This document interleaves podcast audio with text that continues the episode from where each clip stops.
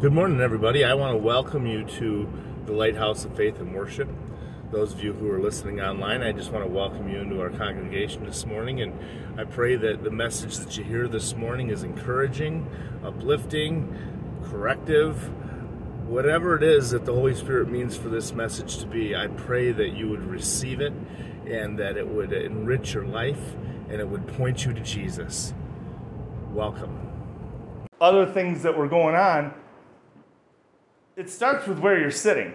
Comfort starts with where you're sitting. And those chairs were really uncomfortable. it was hard to, you know what it was though? I, I know now why those people wanted a half hour service because after about 20 minutes, your rear end began to hurt. You want comfort. Am I, can I get an amen? you wanted service to be over. Now we have these nice, cushy, soft pews and we still want service to be over quick. Because we want to be comfortable. We don't want the pastor to preach on anything that might make me. Sorry, Lord? No. We don't want the pastor to preach on anything that might make me feel uncomfortable. We want comfortable messages. We want messages that tickle our ears. We want messages, most importantly, that get us out the door 30 minutes later. This ain't dominoes. Amen? This ain't dominoes. I come with no guarantee other than I want to point you to Jesus. Amen? I want to point you to Jesus. And, and, uh, and sometimes we point to Jesus by pointing out that there are deficiencies in our own lives. In Matthew chapter 11, verse 20 through 21, I want to read it and I want to read Luke chapter 13 through 16. So, uh, I'm sorry, verse 20 through 24 in Matthew 11 and verse 13 through 16 in Luke 10. 13 through 16. Now, both of these are, again, are the same account of the different accounts of the same thing. So let's turn to, uh, to Matthew 11, uh, verse 20 through 24. Then he began to rebuke the cities which most of his mighty works had been done because they did not repent. The cities. What's that mean? They did not repent. The cities did not repent. That means a majority, I think the majority of the population would not repent. So, because of the majority of the population wouldn't repent, wanted their own thing, wanted their own idea of who Jesus was, they weren't going to change, Jesus rebuked them. He rebuked all of them. Hey, do you know that sometimes God, you're, you're in part of the group that's getting rebuked, even though you might be doing the right thing, you might be living for God, you might be loving God, but you're part of the group. And rebuke covers you as well. How do we know this? We'll get to that later, but there's a story that happened in Genesis where, where, where Abraham was negotiating with God for the lives of his, his family. And he said, You know, hey, Lord, if there's, if there's just this many that are righteous, will you spare it? And God said, If there's that many righteous, I'll spare it. And he just kept going down the line, and he got to the end, and there wasn't any righteous there. And so the entire city, save Lot and his family, were destroyed because the rebuke covered everybody. The, the correction covers everybody. Amen? Woe to you, Chorazin. Underline that. That city, that's capitalized, that's a city, a town. Woe to you, Bethsaida. Underline that, that's another town. For if the mighty works which were done in you had been done in Tyre and Sidon, they would have repented long ago in sackcloth and ashes. Sackcloth and ashes, what's that mean? They would have repented not only just verbally, they would have repented ceremonially, they would have repented outwardly. Their level of repent would have been so great that there would have been no doubt to anybody around that they were turning from, from their sin. Sackcloth and ashes. You know, a lot of times we go to churches, the American church is a church with no shame. And I, I don't say that to to be smart. I don't say that to, um, to do anything other than to say that there's no shame in the church. We think, yes, the Word of God says that we've been released of all shame, we've been uh, uh, absolved of all shame, all of our, He's taken away all of our shame and all of our sorrows. But you know what? The shame of our sin never follows us into church. It, it rarely follows the people of America into church. Because if it did, the altar would be full. I'll take care of that at home. I don't want to do this in, in front of my, my church family. I, I don't want to hold up the church service. Man, the altar should be full. It should be full, but there's no shame in church anymore. Because there's no outward expression. There's no, hey, uh, don't look at me because I'm drawing attention to myself. Look at me because I want you to know where my heart is at. I'm repentant. I have sinned against God. I have, I have, I have set myself up as God in my life, and, and He's made it real to me that I'm not. And we don't turn from that. We don't repent from that. We don't repent from that attitude. We don't turn away from that attitude or that mindset. Tyre and Sidon was a proud couple of nations. And they always pushed God away. And Jesus is saying, if I would have done the miracles that I'm doing in all of yours in, in, that you've all seen, you've seen me feed these people, you've seen me heal the lepers, you've seen me heal the paralytics, you've seen me raise the dead. If they, if Tyre and Sidon would have witnessed that, they would have repented in sackcloth and ashes. But what was going on with these towns? They saw these things and they, they came to see the show. They wanted to see the show. So put Jesus up on the box. Dance for us, Jesus. That's what they wanted. He says, Woe to you, Chorazin! Woe to you, Bethsaida! You want to see Jesus dance, but you don't want to you don't want to turn from your sin. Go and see the show and hope I'm out the door in 30 minutes. Tyre and Sidon would have, Tyre and Sidon would have repented long ago in sackcloth and ashes. But I say to you, it will be more tolerable for Tyre and Sidon in the day of judgment than for you. Because you know what? Even though Tyre and Sidon were stuck in their sin, their hearts would have received Jesus because of who he was. But woe to these towns, woe to these populations that would essentially turn their back on him unless he performed for them. Verse 23 And you, you comfortable village, you, you jumbled up mess without order, you, Capernaum, who are exalted to heaven, will be brought down to Hades. For if the mighty works which were done in you had been done in Sodom, in Sodom, we know what happened with Sodom, don't we? If what had been done in Capernaum had been done in Sodom, it would have remained until this day. But I say to you, thou shalt be more tolerable in the land of Sodom in the day of judgment than for you. Because you were comfortable, you were set on your ways, and you wouldn't change, and you were a jumbled up mess, and I came to fix it, and you wouldn't let me. Jesus is showing a little of the God of the Old Testament right here. The one that everybody says is so hateful and mean. No, Jesus is saying, look, you have you have you've sold your soul down the river because you want to be comfortable, because you're okay with the mess in your life it's going to be more tolerable for that place that we destroyed, that I burned off the map. More tolerable for them than it will be for you. Over in Luke chapter 10, verse 13 through 16, it's a little bit shorter um, description, but he says, Woe to you, Chorazin, woe to you, Bethsaida, for the mighty works which were done in you have been done in Tyre and Sidon. They would have repented long ago, sitting in sackcloth and ashes. Sitting in sackcloth and ashes. Do you know what that means? That means that, remember that movie, The Scarlet Letter? She had to wear, Hester Prynne was her name, I think, had to wear this, she committed adultery. And everywhere she go, she had to wear this red A on her chest. So that everywhere she went in her little town, the first thing that anybody saw of her was that she was an adulteress. And it brought shame to her. And people wouldn't talk to her and they mocked her and they, they, they uh, scorned her. This sitting in sackcloth and ashes is a little, that, a little bit like that. Except that God didn't put that, God didn't put our sin on us to shame us. These people sat down openly, exposing themselves for who they were. It didn't necessarily what, what they did wasn't necessarily important as what their response was to what they did. They humbled themselves and they sat in sackcloth. What is sackcloth?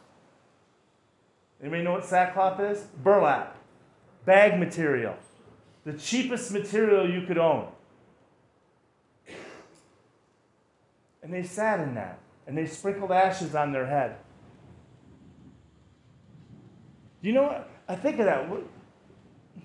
Sprinkled ashes on their head. Now, this is what I think. I, I can't. I, I, can't say this is what this means, but what are ashes the remnants of? The ashes are remnants of a fire that's gone out. Now think about that. Cover yourself in the in the worst material, and you sprinkle evidence of the fact that the fire in you has gone out. You, suffer, you, you sprinkle ashes on yourself, and the fire's gone out. And really, what you're saying, I believe, when you come to that place where you repent in front of everybody and the fire's gone out, is Lord, fill me up again. Set me on fire, Lord. I'm sorry, Lord, I let my fire go out because I got comfortable and I got okay with being out of order and a mess. And I, I was all right with that, Lord. But humility says, Lord, set me on fire again for you.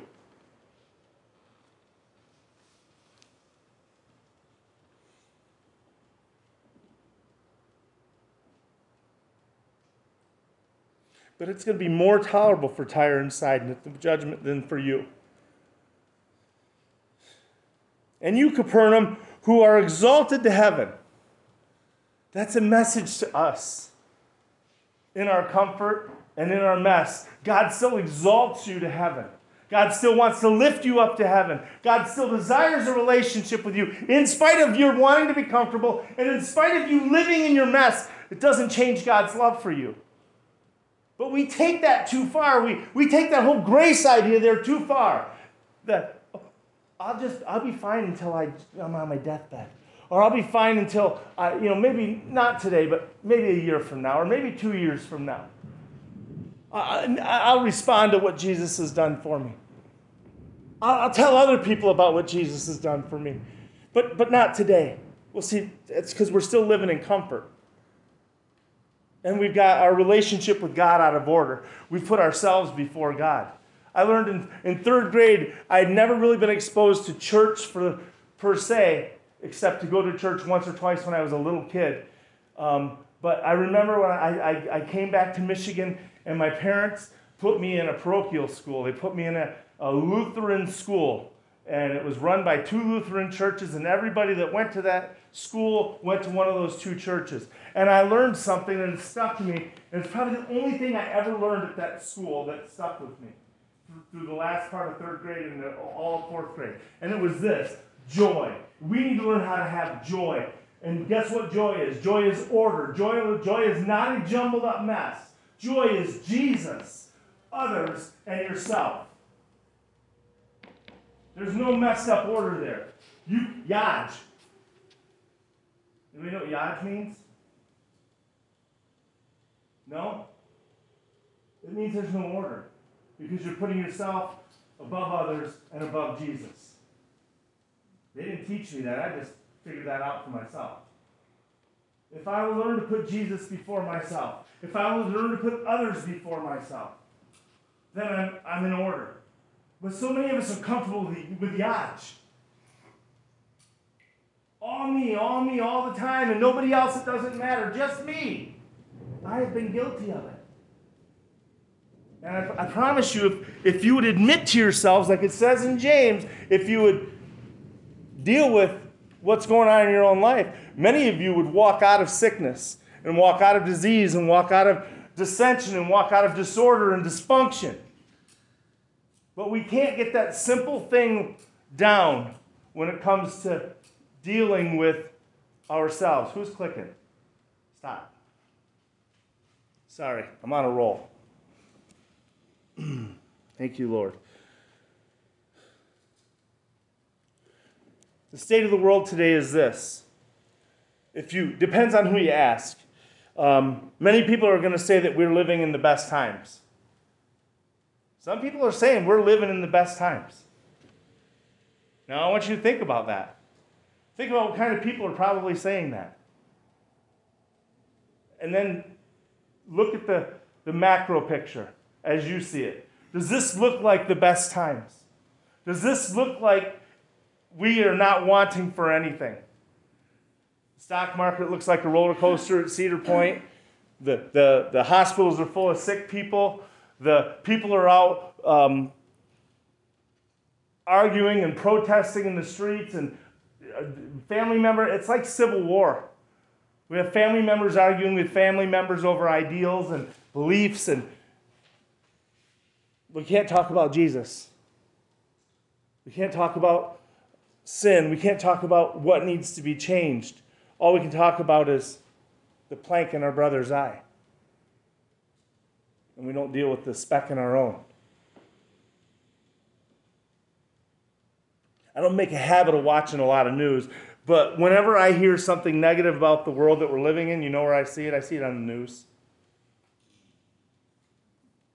So I try not to watch the news. In my three foot view of the world around me, what's that mean? My three foot, the things that affect me right here. In my view of the world around me, the things that I see, um, things don't seem so out of order for what's around me, you know, that I can control. Those things don't seem so out of order. They don't seem so out of order if I put Jesus first. But I know people whose three foot world around them, they don't even want to reach out and touch anything within three feet of them because something's going to fall in on them. I was talking to somebody the other day, and she said to me, she said, Do you know I haven't prayed in over a year and a half? And then just the other day, I prayed. And she said, But I don't want to follow Jesus because if I do, I know everything's going to fall down around me. And I said, You know that's a lie from the enemy, right?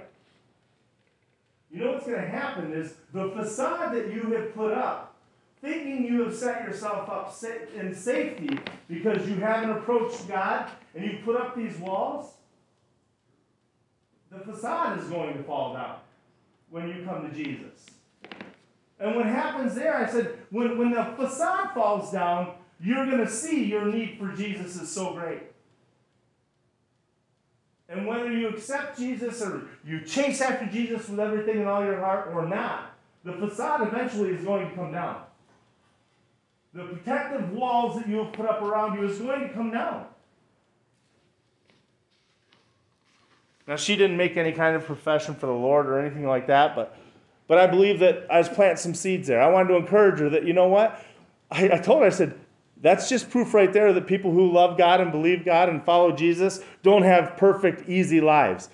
The rain falls on us just like it falls on you. Our cars don't start. Our, our, our bills don't stop mounting up. Our, our situations with friends and family don't just uh, magically get 100% better. Because guess what? Even though you've changed, and you're trying to put other people ahead of yourself, they don't see it that way. All they see is all the it's the Amway salesman coming again. He's coming to sell me soap. Soap is Jesus. The next thing you know, they don't they stop answering their phone, or they don't answer the email, or they don't answer the call, or they don't come to the door. They're in the house, you know, they can see you through the shade, knocking on the door. No, no, we don't want anything to do with him.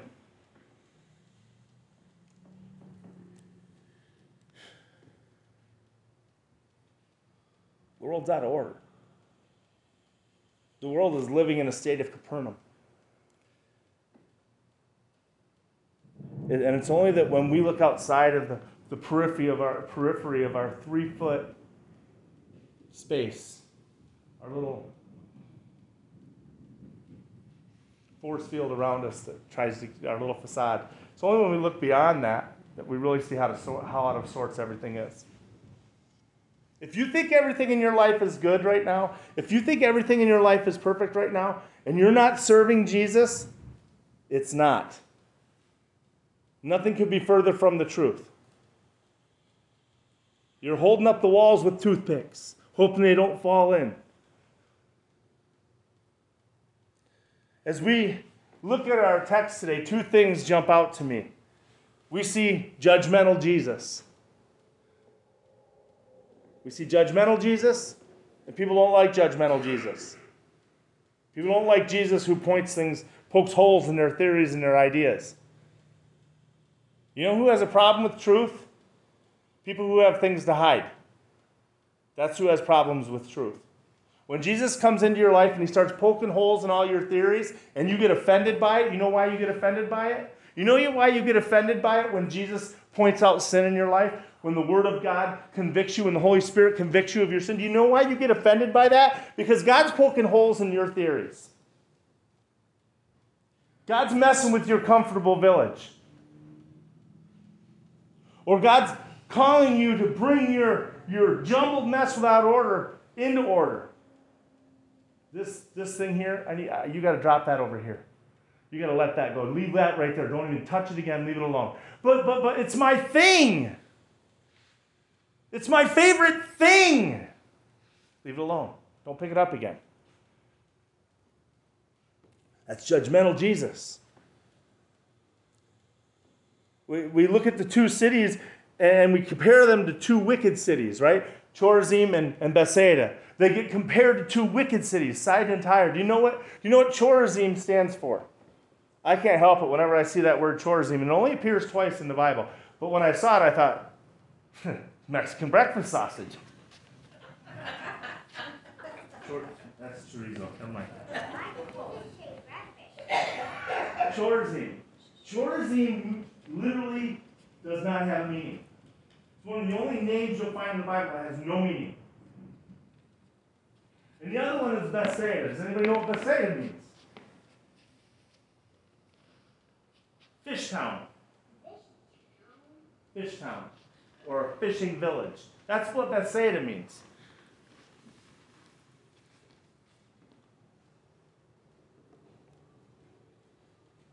And Capernaum means a comfortable town or village and a jumbled up mess with no order.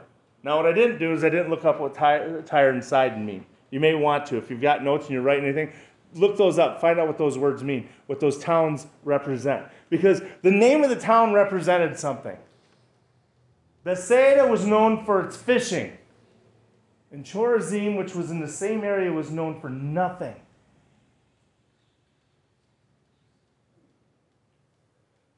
If you drive up to Crystal, what's the first thing you think of in Crystal? Of course. What's that? Crystal at Mammoth, she's at Montcalm Community College in the library. Oh, gotcha. Okay. Okay. So we all have different things that we know Crystal by. I know it because I live there. That's home. That's home. Okay. But Crystal is known by different people for different things. Uh, some people say, oh, the Palladium or the carousel. Oh. Yes.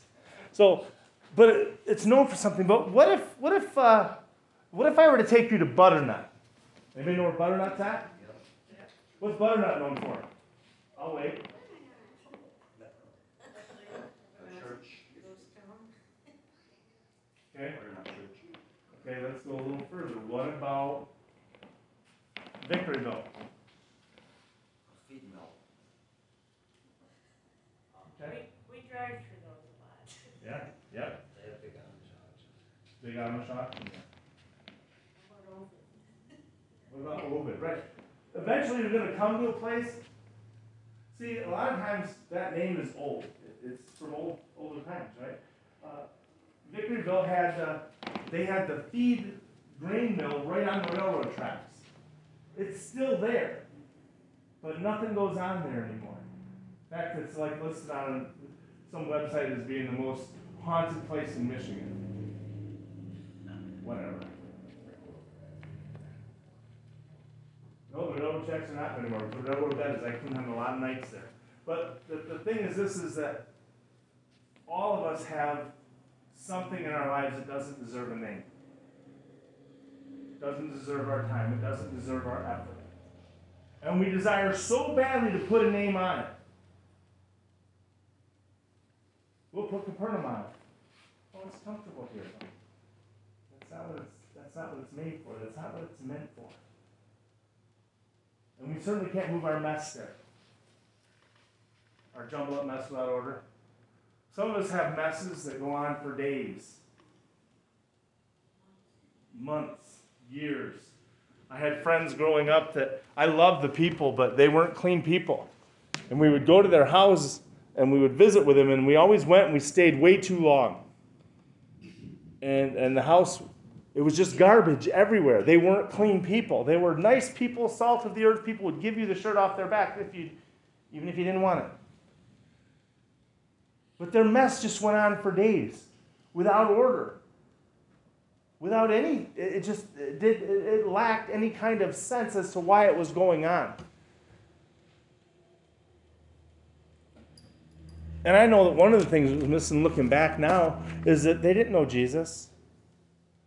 Now, would Jesus have made them cleaner people? I don't know. But sometimes the mess on the outside is indicative of the mess that's on the inside. Now, sometimes it's not. Sometimes you can be the cleanest, most put together person on the outside. And everybody sees that and they might think, oh, I want to be just like Marcia. Sorry, Marcia. I- I- That's not me. Oh, yeah. yeah. Okay, they might say, I want to be just like Tracy. Hmm. Hang on, let me get this straight. Oh, there we go. Okay. I'm skinny again. Not really. But they look at they look at you and they, they they don't realize that what's on the outside isn't what's on the inside, and what's on the inside doesn't show on the outside.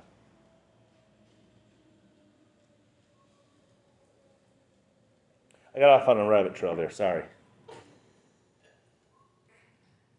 Jesus, remember judgmental Jesus here. That's where I left off. Jesus made a judgment concerning not just a person, but entire cities. Think about that. What if somebody were to come along today, jump on the news, they give, they put a microphone in his face and a camera in his face, and they said, "What do you think about Michigan?" I think Michigan's in a sad state of affairs. Oh, he must be a Republican. I think Michigan. Uh, I think the unemployment's horrible. I think, um, and then you get you just keep going, you keep digging, you get down to. I think that our our our, our cities are um, falling apart for lack of infrastructure. They're falling apart because we don't take care of the least among us. Um, we we kill our children in the womb. We, um, we overprescribe opioids and we create a, a, another pandemic that nobody wants to really talk about, which is, which is this, this desire and this need and this addiction for opioids. And, and, then we, and then we, man, I wonder what would happen if somebody from 1940 or 1950 showed up today and saw what we are seeing. Marijuana sold on every corner. Every advertisement I'm delivering right now uh, on Saturdays, it's full of advertisements for marijuana. As I said, that's one of my things that I kind of I fight with, you know, because I realize that there is some good that comes out of it. But I promise you, they don't care about that. That's the ruse. We have two of two marijuana shops in Crystal. You know what Crystal's known for right now? Two marijuana shops with 2,000 people living in that town. I wonder why. I Wonder why you need two of them. It's not because you know the, they bring the market down by, by having two of them and having having uh, competition. It's because they want to hook as many people on that garbage as they can. How many does Stanton have? How many does Sheridan have? I know Sheridan's got one. Actually, Sheridan has two. One of them's just outside of town. One of them's in town. I don't know how many Greenville's got. I haven't been to Greenville. Why do you need so many of them? It's legal now, right? You can grow your own. Why do you need so many of them?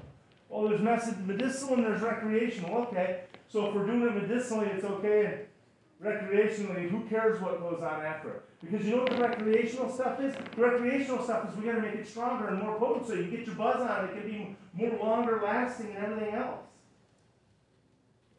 I wonder what somebody who, if they could warp out of 1950 and warp to today, what they would think.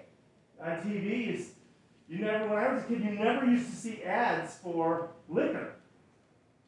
Now we got ads for liquor all over TV. We sell we sell mixed cocktails in the can, and we encourage people on the radio to go and buy these mixed cocktails and drink as many as you can. Get just stoned out of your gourd on alcohol. We got betting just became legalized in Michigan. Look, I don't believe betting is necessarily a sin.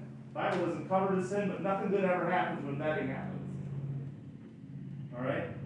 They they they they were rolling dice or whatever at the foot of Jesus' cross for his clothes. Don't know that it was sinful, but it surely wasn't a, a nice thing to do. They, they, they drew lots to, to draw for a new a new uh, a, disciple after uh, Judas hung himself. Didn't God didn't, didn't Jesus choose his disciples? And then man says, "Oh, well, Jesus is here. I guess we'll do the next best thing. We'll get our own." So they drew lots, you know, for Matthias. So it's never a good thing to gamble, but but look right now, we gamble on everything. Oh, we'll give you so many dollars in free bets. But bets aren't really winnings; they just make it so you can bet more for free. These are the things that are going on, they're, they're becoming the norm now. Every kind of sinful sexual act that's going on is promoted by society where it used to be shunned. And I got friends telling me, oh, it's your fault because you're the pastor and you don't preach against it. And I say, is it my fault or is it your fault because I don't see you in church hearing the Word of God, adhering to the Word of God, reading the Word of God, being convicted by the Word of God? Whose fault is it? I can't parent your kids. Do I take do I take some responsibility? Absolutely, I bear some responsibility.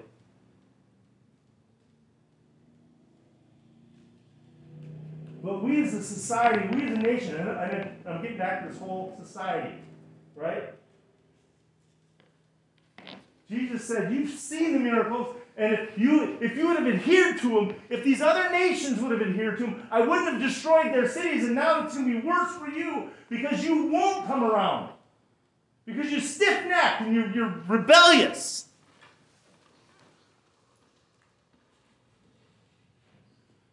And we're told humankind's getting better. And that we're also getting better, but that's not correct. In the past, there were times when all men knew about God and most men worshiped Him. How many times as a kid, when you got taken to church, was the church full? because people made it a point to come together and worship because they'd been trained up in the way that they should go, and as they got older, they didn't depart from it. Look around. Look how many people have come here and left because we're just looking for that right church to fit in. You're looking for a country club. You're not looking for the Word of God. You're not looking to be challenged. You're not looking to have your sin exposed by the Word of God. And you certainly don't want the Holy Spirit in your life. So out the door they go. See you later. See you later. I pray God sends somebody else across your path that will say the right words, that will, that will be more a people person, more a hand holder. I pray that that's what God does. Because apparently I can't get it right. Because I can't meet your standard. You know what the problem is? They won't let God meet their standard. They won't allow Jesus to be the standard. After, after Adam and Eve left the garden, for generations, that's how it was. They taught their children about God. They spent time with their children teaching them about God. However, we read in the Bible that, that mankind turned from gods and they turned to idols. And, and that man became so corrupt that every imagining of his heart was continually on evil. Does this sound like the world we live in today? Because that sounds a whole lot more like what we're living in today than, than what the news would have us be, uh, believe. Noah and his family came through the flood, and once again, for generations, all men again recognized God. But in order for that to happen, God had to wipe out entire communities, the whole world, in fact. And He saved just a few. Noah and his family came through that flood. But in the long run, some of them turned away from God and towards idols, their descendants. Because we're not duly keeping after raising our children in a godly manner. right? I mean, it's got to be our fault, right? You know what we're leaving out? Rebellion. That same person who wanted to talk to me about it being my fault, about being a pastor and, and, and so many people in the church turning to homosexuality and sinful behavior and, and, and every other horrible thing that goes on, every sin. The, the same one that would blame me for that, what they won't do is they won't cover the fact that we're rebellious. You know why I'm here in church? Do you know why I, why I am here? Because I realized I was rebellious. I realized that I was sinful. I realized that I needed a Savior. That's not why I'm here, but that's why I'm in church. That's why I'm serving God. Because I realized who I was, I realized what He did, and I responded to it. Rebellion would have kept me from ever responding to that. Rebellion would have kept you from responding to that. Rebellion has kept your children from responding to that, your husbands from responding to that, your brothers, your sisters, your moms, your dads from responding to that because it's rebellion. It's stiff necked. I'm stubborn. I ain't, I'm not turning. I'm not believing. I'm not, no, I'm not doing it. The people in all these cities, the Sodom Gomorrah that was found in Genesis, they're depraved and they, they, had, they had rejected God and God punished Sodom and Gomorrah for it. 2,000 years afterward, Jesus reprimanded Capernaum, Chorazin, and Bethsaida and warned them that they might face a similar, similar, similar, similar fate.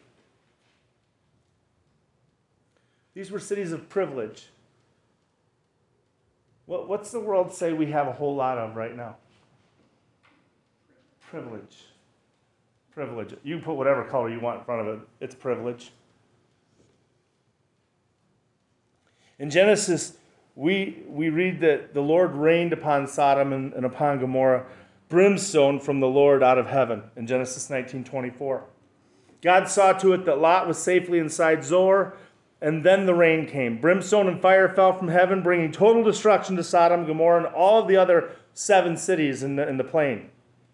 And that day dawned clear and bright with no sign of impending storm. That day was just like every other day. You know, how many of you are looking for Jesus to return? And every day when you wake up and it's a day just like yesterday, you think, oh, today's not the day. It ain't, the day ain't over yet. Amen. The day ain't over yet. Uh, the sun's still rising somewhere else. Amen.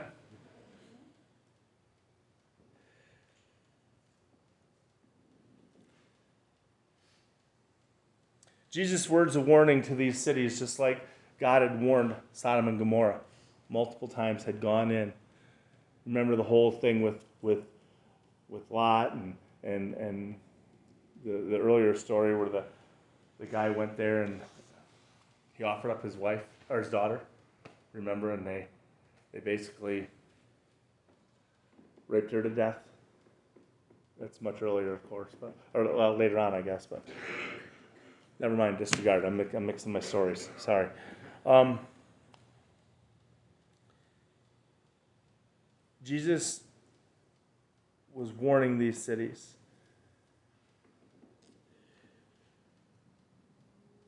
God had poured out his anger. You know, when God pours out his anger, it's not just a little, God does things completely.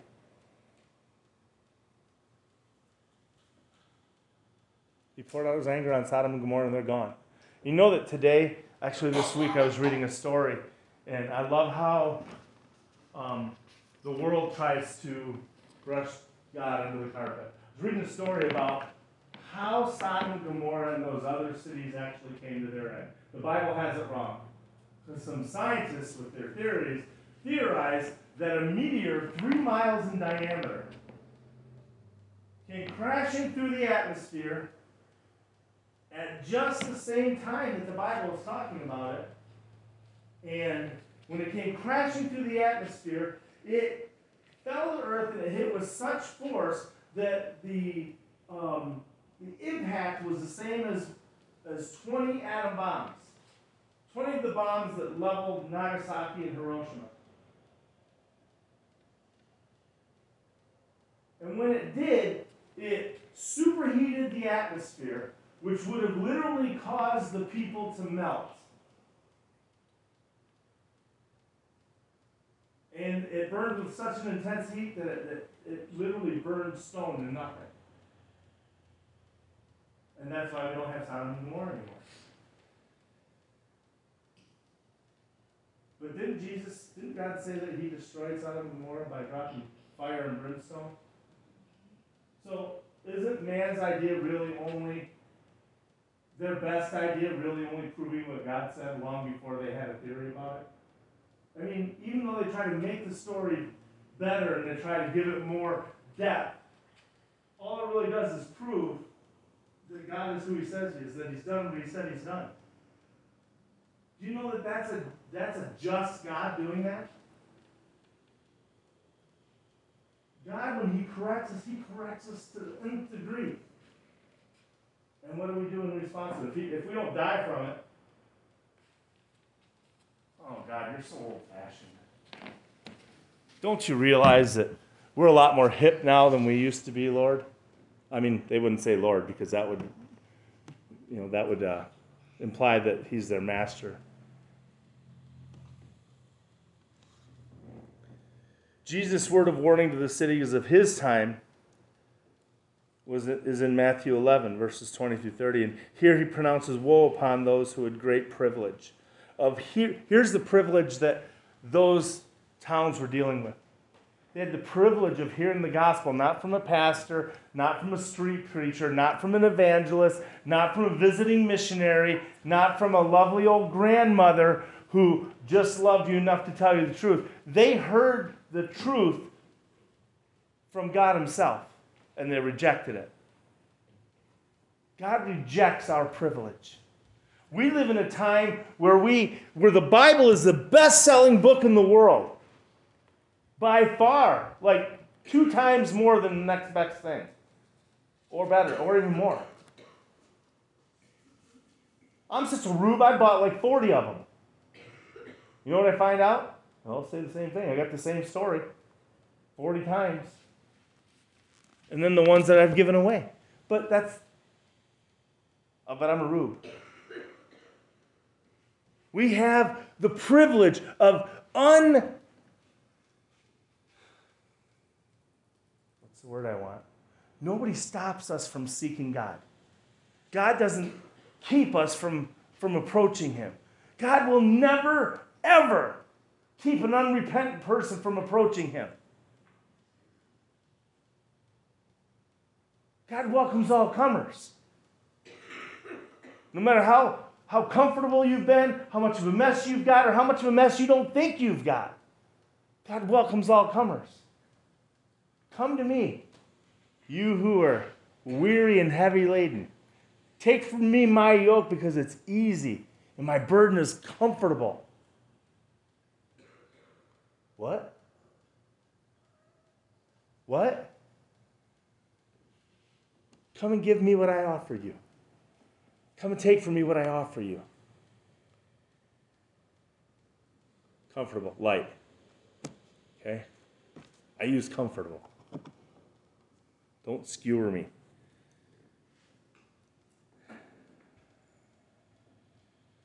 Jesus rebuked these cities because they'd seen his great works. And he heard they heard the wonderful words of hope and they experienced his graciousness firsthand. Why? Don't mess with my comfort, Jesus. I don't want my walls to come falling down around me if you come into my life. You know what that's really saying is I may not have it all under control, but I'm, I'm, I'm comfortable with how it is.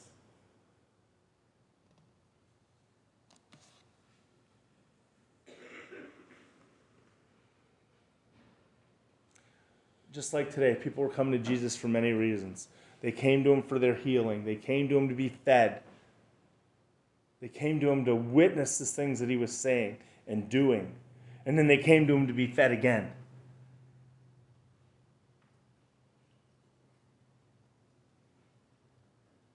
They wanted blessings and healing and miracles and finances. Oh my. We really haven't changed in the 2,000 years since, since he hung on the cross. We've not changed. We all go to Jesus with our hands out. We, we want we want to we want to receive from Jesus from his hand, but we don't want to seek his face. We don't want an intimacy with him. We just want the benefits of the relationship. This, this, this week I was listening to Spotify and I was as I was delivering mail, I was listening to this 80s station. It was 80s music. I grew up in the 80s. And there was a song that I don't remember ever hearing before. I remember hearing about the song, but I never listened to it because like I thought that any song that was that was like secular or worldly that talked about Jesus wasn't going to talk about Jesus in a good way. And the title of the song was Personal Jesus. And I was like I never like felt like I needed to listen to that. Well, it came up on the the station I was listening to and I'm listening to it and I'm listening to the words and I'm like trying to make it out. You know, first time you really heard the song, you're trying to figure out. And in the 80s, they mumbled a lot. And and he said, "You, I'll be your own personal Jesus. I'll be your own personal Jesus. Reach out and touch me." And I thought, man, even the world knows how to respond to Jesus. Hasn't changed. We all want a personal Jesus. We want a personal Jesus that doesn't offend us, that doesn't judge us, that doesn't um, cause us to have to uh, be shameful for our sin. We want a personal Jesus that certainly doesn't judge us like he judged those cities, like he, he warned those cities that weren't going to respond. We don't want that Jesus. We want our own personal Jesus, one that's, that behaves like we would behave, that acts in the manner that we would act and then will reach out and touch me when I need to be touched. When I need a touch for my finances or for my sickness or for my uh, marriage or that, you know, that's a, we shall have no other gods before him. We shall make no God in any likeness. We won't worship any false idols. In order to have our own personal Jesus that's going to reach out and touch us, we have to break two, at least two commandments for that, uh, maybe three with coveting, because we'll do anything we can to get it.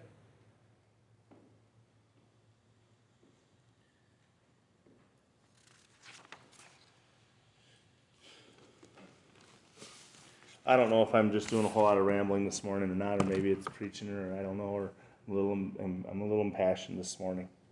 Sorry, not sorry. In Romans chapter 3, verse 9 through 20, it says this. And I think of this in response to those cities. What then? Are we better than they? Not at all. For we have previously charged both Jews and Greeks that they are all under sin. As it is written, there is none righteous, no, not one. There is none who understands, there is none who seeks after God. They've all turned aside and they've altogether become unprofitable. There is none who does good, no, not one. Their throat is an open tomb. With their tongues they have practiced deceit. The poison of asps is under their lips, whose mouth is full of cursing and bitterness. Their feet are swift and shed blood. Destruction and misery are in their ways, and the way of peace they've not known. There is no fear of God before their eyes. Now we know that whatever the law says, it says to those who are under the law that every mouth may be stopped and that all the world may become guilty before God. Therefore, by the deeds of the law, no flesh will be justified in his sight. For by the law is the knowledge of sin. You know what living in that comfortable village does? It absolves us from the knowledge of sin. We, we, it doesn't absolve us, it um, insulates us from it. Comfort insulates us from the things of God. Comfort insulates us from the Holy Spirit being active in our lives. In fact, I would say comfort pushes that away. It doesn't just insulate, it pushes God away. It pushes the Holy Spirit away. Because we've made comfort our God. Jesus saying to the residents of Tyre and Sidon, they'd received the benefits of Christ's preaching that if, that if Tyre and Sidon had. Um, they would have received Christ's preaching. And seeing the miracles which were done in Chorazin, they would have repented. As I said, every time Jesus shows up in Capernaum in the Bible, he's addressing something. What's Jesus addressing with Chorazin and Bethsaida and Capernaum? Their unrepentance. See, repentance takes time. Repentance requires attention. Repentance requires examination. We're supposed to examine ourselves to see if we be found in the faith. When we are unrepentant of our sins, when we are when we sweep them under the rug or hide them in the closet or whatever it is that we do, whenever we do those things where that's an unrepentance, that, that's something that's not dealt with. And God wants to deal with our Capernaum. The first week he was dealing with ministry. Jesus showed up what was lacking ministry. Jesus provided ministry. Last week we talked about Jesus showed up and what was Jesus doing last week? Anybody remember? Jesus was dealing with authority. He focused on authority. The centurion focused on authority and, and on Jesus' authority and said that I am under your authority and I have people under me who are under authority. And I say go and they go. And I know that if you'll speak to this thing, it'll go. Because you have those you have that authority. Well, this week he's dealing with unrepentance. He's dealing with the ones who would say, Not today. Uh, it's really not a problem. I got this. I got all my little sins and all my little messes in little separate piles, and don't move them around because if you move them around, I won't be able to find them for later. Don't touch my stuff, Jesus.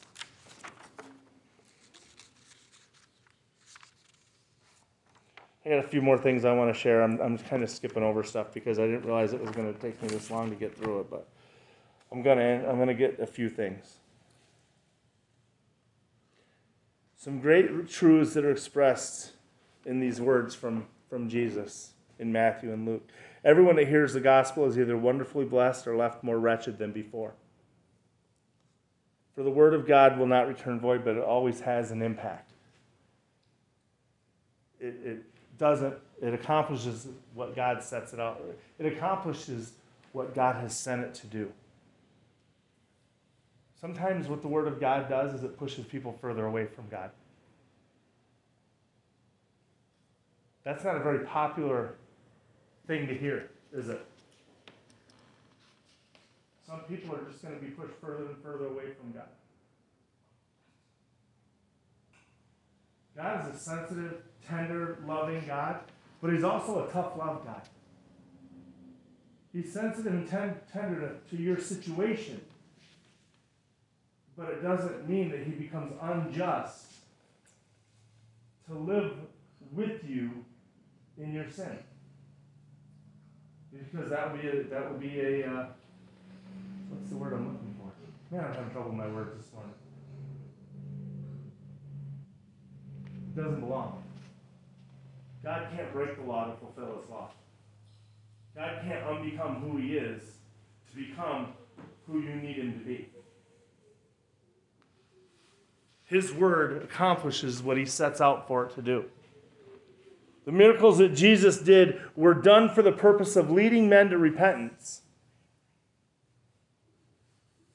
If Jesus caused, if your biggest financial need, the biggest thing in your life was, I need to pay off my mortgage, Lord. I got myself in a mess and I've got to pay off my mortgage, Lord. And if you'll just make a way for me to pay off this mess, Lord, thank you. That'd be so wonderful. Now, if God somehow did a miracle to pay off your mortgage, I'm not saying He would, but if He did, would you repent? Because see, that was your, your that was what you thought was your biggest need. If if if if grandma laying in the hospital dying of cancer was your biggest need, and you went to him and you said, Lord, she, she, I'm not done with grandma yet. I love grandma. I need to spend more time with grandma, Lord. I, there's things I need to say to grandma. And God healed grandma. That doesn't mean you're saved. The idea is that if God did heal, if God did give life, if God did return vitality, He's looking to see how you respond. All these miracles God did that Jesus wrought were to bring about a response from the people. And they wouldn't respond. The miracles were worked, the prayers were answered, the, the begging was, was repaid with healing. And they didn't repent. And the men who stood condemned at judgment, or will stand condemned at judgment, there's a difference, and the punishment will be more dreadful for some than the others. How do you know that? Jesus said so. Sodom. Think about Sodom. Think about what God did with Sodom. He said for Capernaum, for the comfortable and the ones who are living in the jumbled up mess without order in your life. I mean, what's the order? I'm going to tell you the order is Jesus. If you're living comfortable without Jesus, the day of judgment will be more tolerable for the city he's already destroyed than it will be for you. And finally, one of the truths is that God takes into account our opportunities before he measures out our guiltiness and sets up our judgment. He looks at the opportunities we've had to respond. And how many times have we been stiff necked? And you know when God stops counting how many times you've been stiff necked about receiving Him? When you receive Him. Because then it doesn't matter anymore. Because your sins are as far as from the east as from the west. He, Greg, Greg Laurie says he casts him into the sea of unforgetfulness and he plants a no fishing sign, never to be brought up again. Can't even bring it up with that old boot.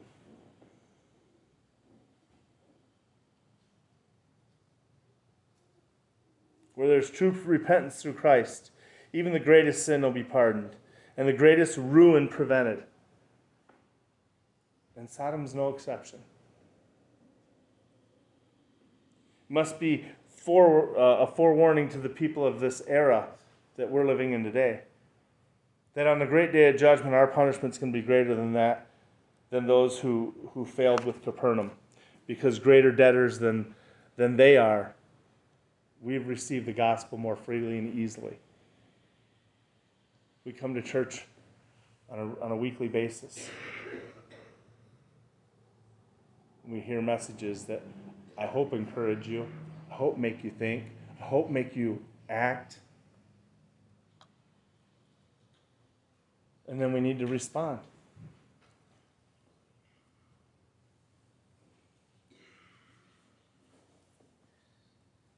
We have more of the Word of God today than I believe in any time in history.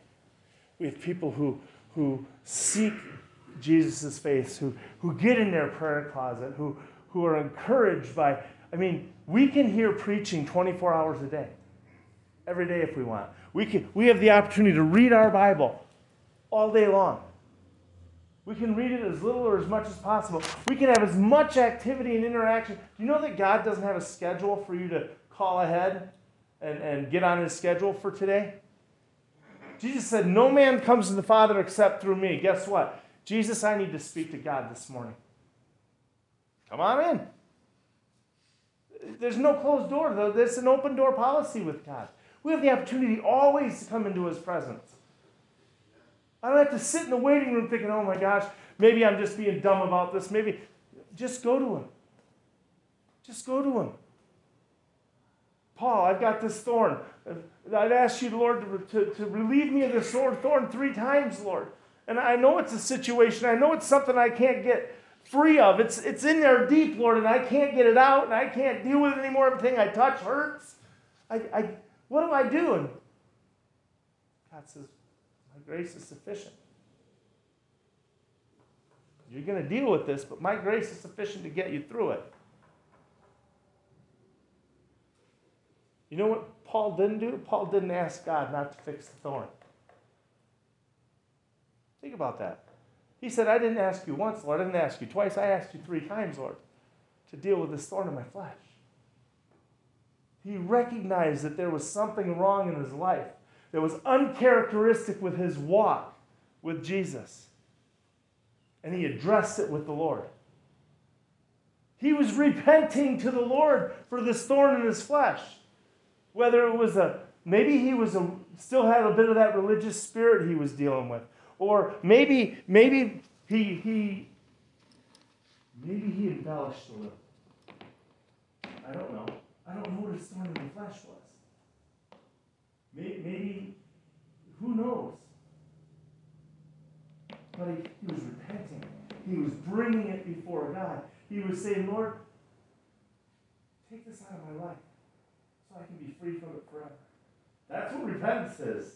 Repentance is real, realizing you got a problem that you can't fix.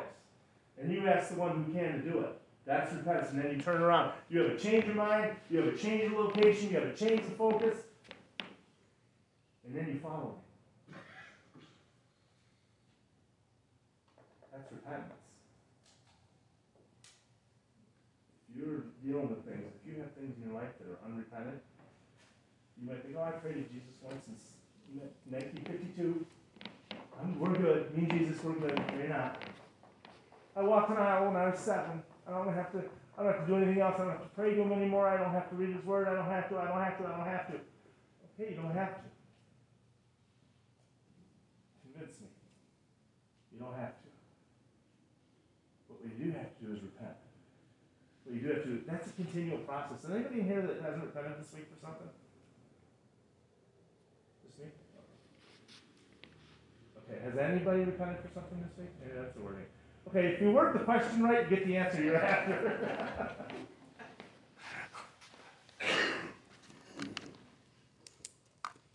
we serve a good God, a loving God, a patient God.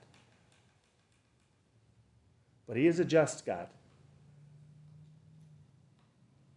And He doesn't forget our sins unless we repent. Amen? All right.